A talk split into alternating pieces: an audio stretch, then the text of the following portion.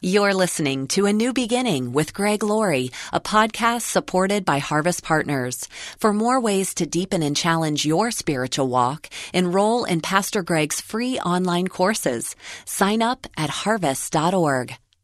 What do we do when worry hits? What do we do when we're suddenly filled with anxiety? What do we do when we're overcome with fear? Answer we need to give our worries to Jesus Christ. When those crises hit, we don't have to give up, we can give over. Pastor Greg Laurie says, Give our problems over to the Lord. He wants to take your cares, He wants to take your worries, He wants to take your anxieties off of you. This is the day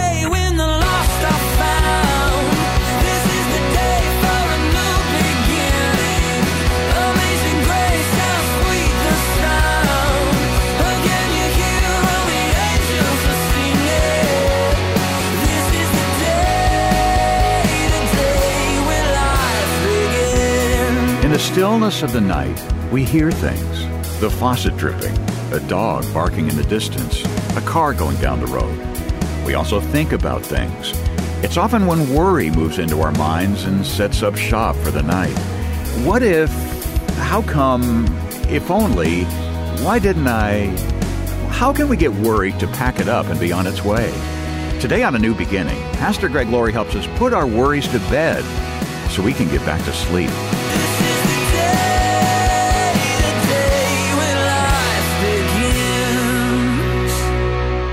How many of you struggle with worry, fear, and anxiety? Raise your hand. All right. Wow, you're a stressed up bunch of people, aren't you? Well, I've, I've told you this before, but you know, I heard about one guy who was known as a worry wart. You know, I think sometimes we think worry is a virtue and it really isn't. But this guy was a worry wart, always worrying about everything, always stressed out. And one day his friend saw him and this guy was totally chill. He was calm.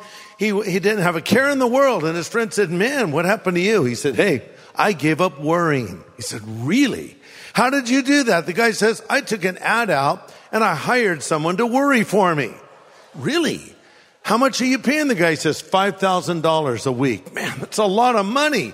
You don't make that kind of money. How are you going to pay him? He said, that's for him to worry about. So, so many of us just worry all the time. You know, when things are going well, we worry about how long it will be until they start going badly again.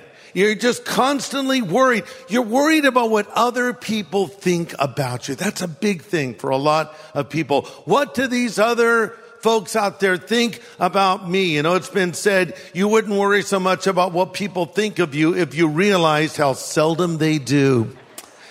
But uh, there's a great theologian that had a very insightful thought about worry, the theologian known as Charlie Brown. And he said, quote, I've developed a new philosophy. I only dread one day at a time. Pretty good. Jesus said, sufficient for the day is the evil thereof. In other words, you have enough problems to face today. Don't start worrying about tomorrow and the day after and a week after and a month after. But I'll tell you what, anxiety, fear, and worry are big issues in our nation today. Proverbs 12:25 says, "Anxiety in the heart of man causes depression." Wow, how insightful is that statement? Now all of the medical experts are telling us effectively the same thing. Experts tell us the prevalence of anxiety across the country and around the world has reached a crisis level and it continues to grow, especially among young people. A recent Pew Research poll revealed that teens see depression and anxiety as their number one problem. Isn't it interesting? They see depression and anxiety, number one. It ranks above bullying, drugs, alcohol, poverty, teen pregnancy, and gangs. Number one, anxiety and fear and depression. Maybe that's one of the reasons that the suicide rates have increased uh, in the last two decades in 49 out of 50 states and 25% of those states have seen an increase of 30% in suicide rates. And so we're filled with anxiety and worry. And it's something that we need to learn how to handle. There's a story told about a man who came face to face with the dangers of worry. Uh, one day, death was marching toward a city. And the man said, What are you doing? And death said, I'm going to take a hundred people today. The man said, That's horrible.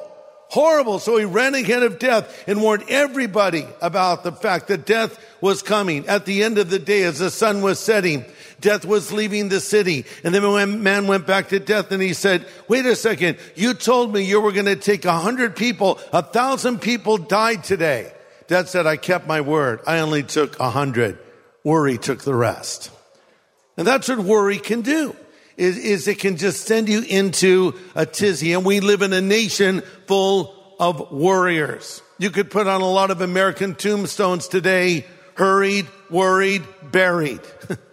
We're the only nation in the world with a mountain called Mount Rushmore. We're always on the go, always moving, always stressed out. 43% of all adults suffer mental effects due to worry and stress. And here's an interesting step. 75% to 90% of all visits to primary care physicians are stress related complaints and disorders. In other words, it's not real. Here's one thing I guarantee will get you stressed out is if you have an acre of pain and you Google your acre pain. And then you get advice online. Have you ever done that? I can illustrate this personally um, I was feeling pain in my chest. And I think someone I knew had just had a heart attack. So it was sort of in my mind. And I felt this kind of pain in my chest, sort of a pressure on it. And I thought, wow, what is this? And so I Googled it. It's symptoms of a heart attack. Pressure on your chest. I had that. And it said nausea. I was immediately nauseated. and I'm the kind of guy who never goes to the doctor.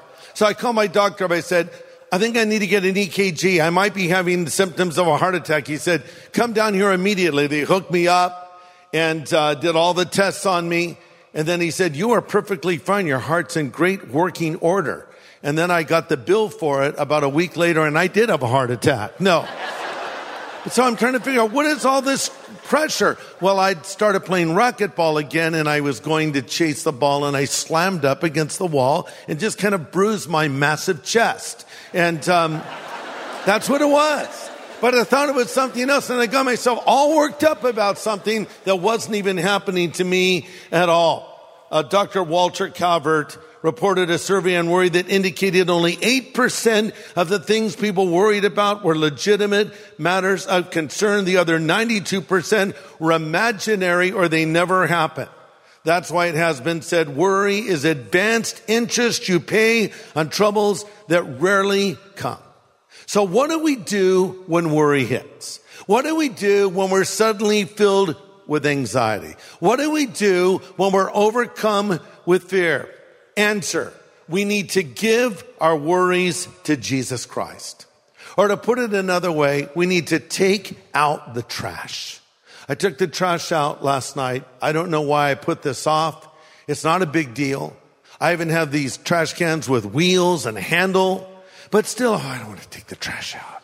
I hate to take the trash out. And for some reason, this has become the job of men universally. It's like, you know, I don't know, we are the guys that are supposed to do it, so I, I dutifully take out the trash. It's really no big deal. But sometimes in life, we start finding ourselves filled with anxiety and worry and stress, and we need to take the trash out, so to speak. We have a trash man that comes and picks up our trash once a week. I'm really glad he does it. And even more, you have a savior. You have a God who cares about you. And the Bible says you can cast all of your care upon him. I'm not saying Jesus is a trash man. Here's what I am saying. He wants to take your cares. He wants to take your worries. He wants to take your anxieties off of you. In fact, Jesus said in Matthew 11, 28, come unto me, all of you that are laboring and are carrying the weight of your burdens. Come to me and I will give you rest. Pastor Greg Laurie will have the second half of his message in just a moment. Hey, everybody, what are you doing this weekend? I'd like to hang out with you at Harvest at Home. What is Harvest at Home? It is a time of worship and Bible study exclusively designed for people that are viewing in from all over the place so you can be a part of our extended congregation at Harvest at Home. Join us this weekend, Saturday and Sunday, for Harvest at Home at harvest.org. Well, today, Pastor Greg is presenting a helpful message called God's Answer to Fear, Anxiety, and Worry, Part 2. Let's dig into God's Word. 1 Peter chapter 5, starting in verse 6. By the way, I'm reading from the New Living Translation. So humble yourselves under the mighty power of God. And at the right time, he'll lift you up in honor. Underline this phrase, casting all your cares upon him, for he cares for you. Casting all your cares upon him, for he cares for you. Stay alert.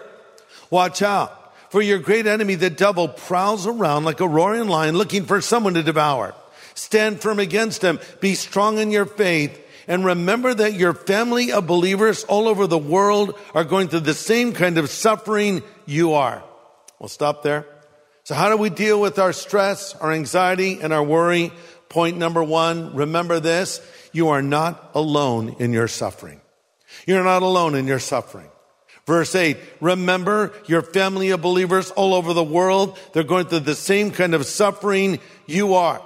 I know you're going through something right now and you think, I'm the only person that's ever gone through this. Actually, you aren't. Others have gone through it. Others are going through it. Others will go through it. You're not alone in your suffering. Others have experienced something very similar, if not the exact same thing. Uh, the Bible even tells us in 1 Corinthians 10 13, there is no temptation or testing that will come your way that is not common to others. Uh, and God will, with that temptation or testing, make a way of escape that you may be able to bear it. Loose paraphrase. There's others that are going through the same thing, and somehow it's comforting to know I'm not the only person going through this, right? So if you're suffering with something and you find somebody else that has suffered with the same thing, or maybe something even worse, it's really helpful to talk about it. This is where community comes in. This is where the church family comes in. This is why you should not try to be a solo Christian. You need Jesus and you need your Christian friends, your Christian brothers and sisters. You should never isolate yourself and disconnect yourself from other believers. You need to talk with them. You need to pray with them. And as Galatians 6 2 says, you need to share each other's burdens. So just say to someone, man, I'm going through something hard right now and, and I want to share it with you. And then you talk about it. And sometimes just talking about it alone helps a great deal. And then you find yourself praying about it as well. So this is what we're all called to do. Let's say you find out that you have cancer. And that's a very frightening thing to hear from a doctor. And then you say, well, I don't know what to do. And then you find out that there's someone in the church that is a cancer survivor. So they're going to tell you their story, how they've been able to cope with that, how the Lord has been strong for them during that time of difficulty. And that's very helpful to you. And then one day you become that survivor or you become that person and you can now, as the Bible says, comfort with the comfort that you've been comforted with. So you meet somebody else that thinks our world has just ended and you can say, I've come through this and here's what I've learned and here's what the Lord has done for me. And let me share this now with you. So remember, you're not alone in your suffering. Point number two, you need to give your burdens to God. You need to give your burdens to God. Verse seven, cast all your care upon him for he cares for you. As the New Living Translation puts it, give all your worries and cares to God because he cares about you. And by the way, the word used here for cast is not the normal word for throwing something. Rather, it is a word that signifies a definite act of the will by which we choose to stop worrying about something and let God assume the responsibility for our welfare. So I'm saying, I am going to deliberately not worry about this, and I'm going to intentionally throw this on God. I'm going to put it in his hands, and I'm going to leave it in his hands. And the word that is used here for care, as in he cares for you, means he is mindful of you. He's thinking about you. Now just let that sink in for a moment. God Almighty, the creator of the universe, right now is thinking about you. And he's so amazing. He's also thinking about me. He's thinking about all of us right now. Remember in our last message on fear, anxiety, and worry, I quoted from Luke 1232 where Jesus said, fear not little flock. It is your father's good pleasure to give to you the kingdom. And we learn three things about God from that simple little verse that God is our shepherd, God is our father, and God is our king. First of all, he's our shepherd. We're sheep. He watches over his flock. And it's interesting, Jesus says, fear not little flock, for it is your father's good pleasure to give you the kingdom. We're a little flock, but we have a big God. And our big God is watching over his little flock. But he's not just our shepherd, he's also our father who cares. And notice Jesus said, it is your father's good pleasure to give to you the kingdom. God loves to bless his children. Let me put it another way. God likes to spoil his children. Dare I use that phrase? He likes to indulge you, give you things you don't deserve. The Bible says he's able to do exceedingly above and beyond that which we could ask or think. He loves to bless you. And thirdly, he's your king, which really speaks of the sovereignty of God. So he is looking over you. He's caring for you. He is your father.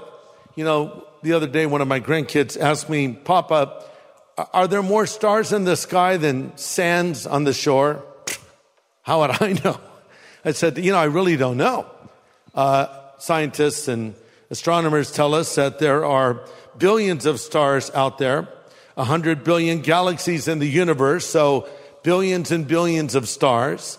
And, uh, but here's what I do know. God says, my thoughts toward you are greater than the sand of the sea. Hmm.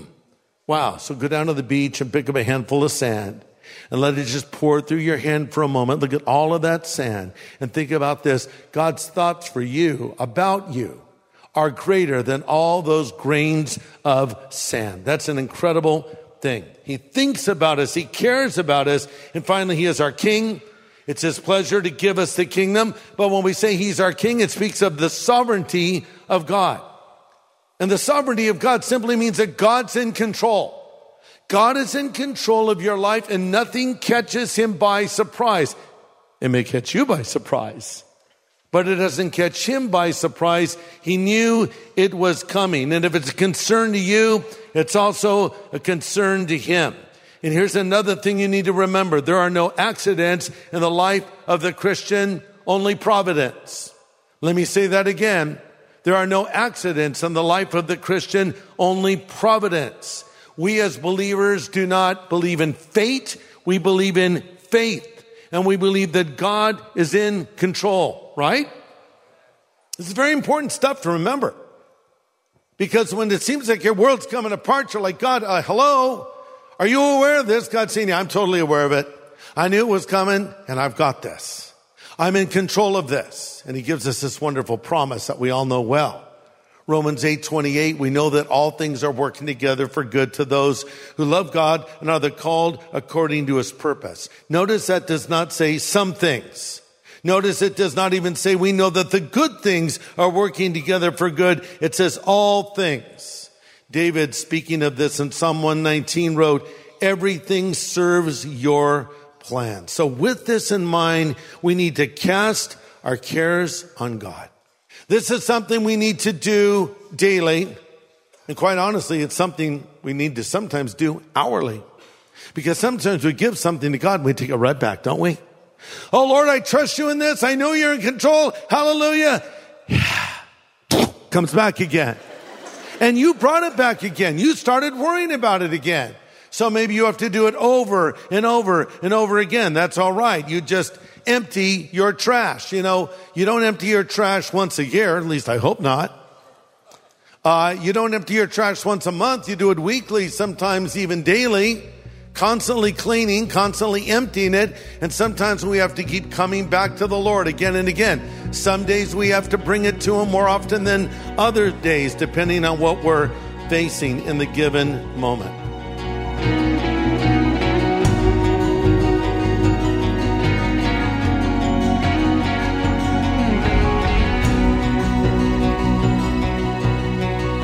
Pastor Greg Laurie with important insights today on how to reorient our thoughts to break free from the trap of fear, anxiety, and worry. Well, it's a joy to have Shannon Bream in the studio with us today, along with Pastor Greg and Kathy Laurie. Uh, She's anchor of Fox News Sunday on Fox News and the author of a number of books, including the new one, The Love Stories of the Bible Speak. Uh, one of the love stories you discuss, Shannon, is found in the book of Ruth, the story of Ruth and Boaz. And Uh, what a colorful story that is. That must have been a lot of fun to explore. You know, I love Ruth and Boaz. Yeah. I think their story gives us the idea of second chance love mm-hmm. and of hope, and that God is always weaving mm-hmm. through our pain. Mm. Um, you know, she was a young widow who followed her mother in law to her mother in law's homeland. So she was a foreigner there. She's a widow. She's got a mother in law she's trying to care for. They're thrust into poverty because that's just how it would work for women in those time who who didn't have a male provider anywhere. So Ruth humbly decides to go out and just glean in the fields and, and catch whatever she can that the harvesters are, have left behind. And Boaz sees her and he's attracted to her because of her heart and, and her humility that she would go out, stay with this mother-in-law she had no legal obligation to, and just be in this poverty and this pain together. And um, their story of how they came together, I think, is just such a beautiful thing of, of a second chance. I think we all have seen widowers and um, widows go through this, or even somebody who's gone through a really painful breakup or divorce, Yeah. and then somewhere along the line, God redeems that pain with another person who is a believer, and they come into each other's lives and. We see a second chance and we see healing. So I, I find so much beauty I love in that, story. in particular because um, when our son went to be with the Lord, he left behind his widow and uh, his child and another one soon to be. And so I had this beautiful young woman in my life who I loved like a daughter. And um, my prayer was on that day, uh, because there's so many fears that come into the mind of one when you think about a young wid- widow facing life alone. Um, I my prayer was, Lord, bring me Boaz, bring me a Boaz for Brittany, and um, a father who will love our grandchildren, and. It, it was a um, a very hopeful prayer, and the example of Ruth and Naomi and the relationship that continued on Mm-hmm. was such an encouragement to me that mm-hmm. I love your selection because there's something mm-hmm. for everyone in one of these chapters, whether it's grief or being a widow or a dysfunctional relationship or just obeying God in hard places like Hosea. I mean, there is something here and I, I want to pitch this for all of you ladies out there that are looking for a Bible study, a group discussion over a rich book. Um, do it with your small group. This will hit every, I guarantee all the women and men in these uh, chapters are going to be easily relatable to somebody in your group and it'll be a rich discussion time. I guarantee it. Thank you. So that's Kathy Laurie talking to Shannon Bream, who's written a brand new book that's titled The Love Stories of the Bible Speak Biblical Lessons on Romance, Friendship, and Faith. And it's our gift to you for your gift of any size this month to continue to support our ministry of teaching God's Word and proclaiming the gospel. Yeah, and thank you so much for that gift.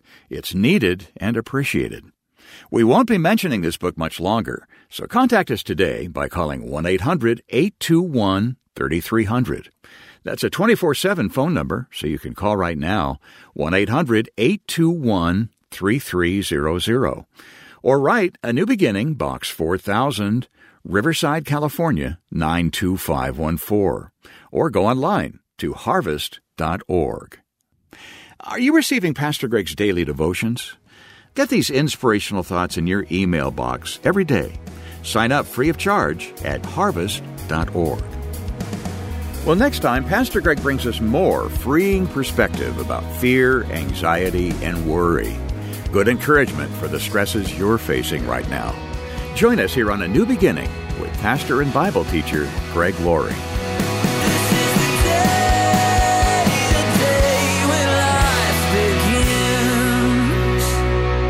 Thanks for listening to A New Beginning with Greg Laurie, a podcast made possible by Harvest Partners, helping people everywhere know God.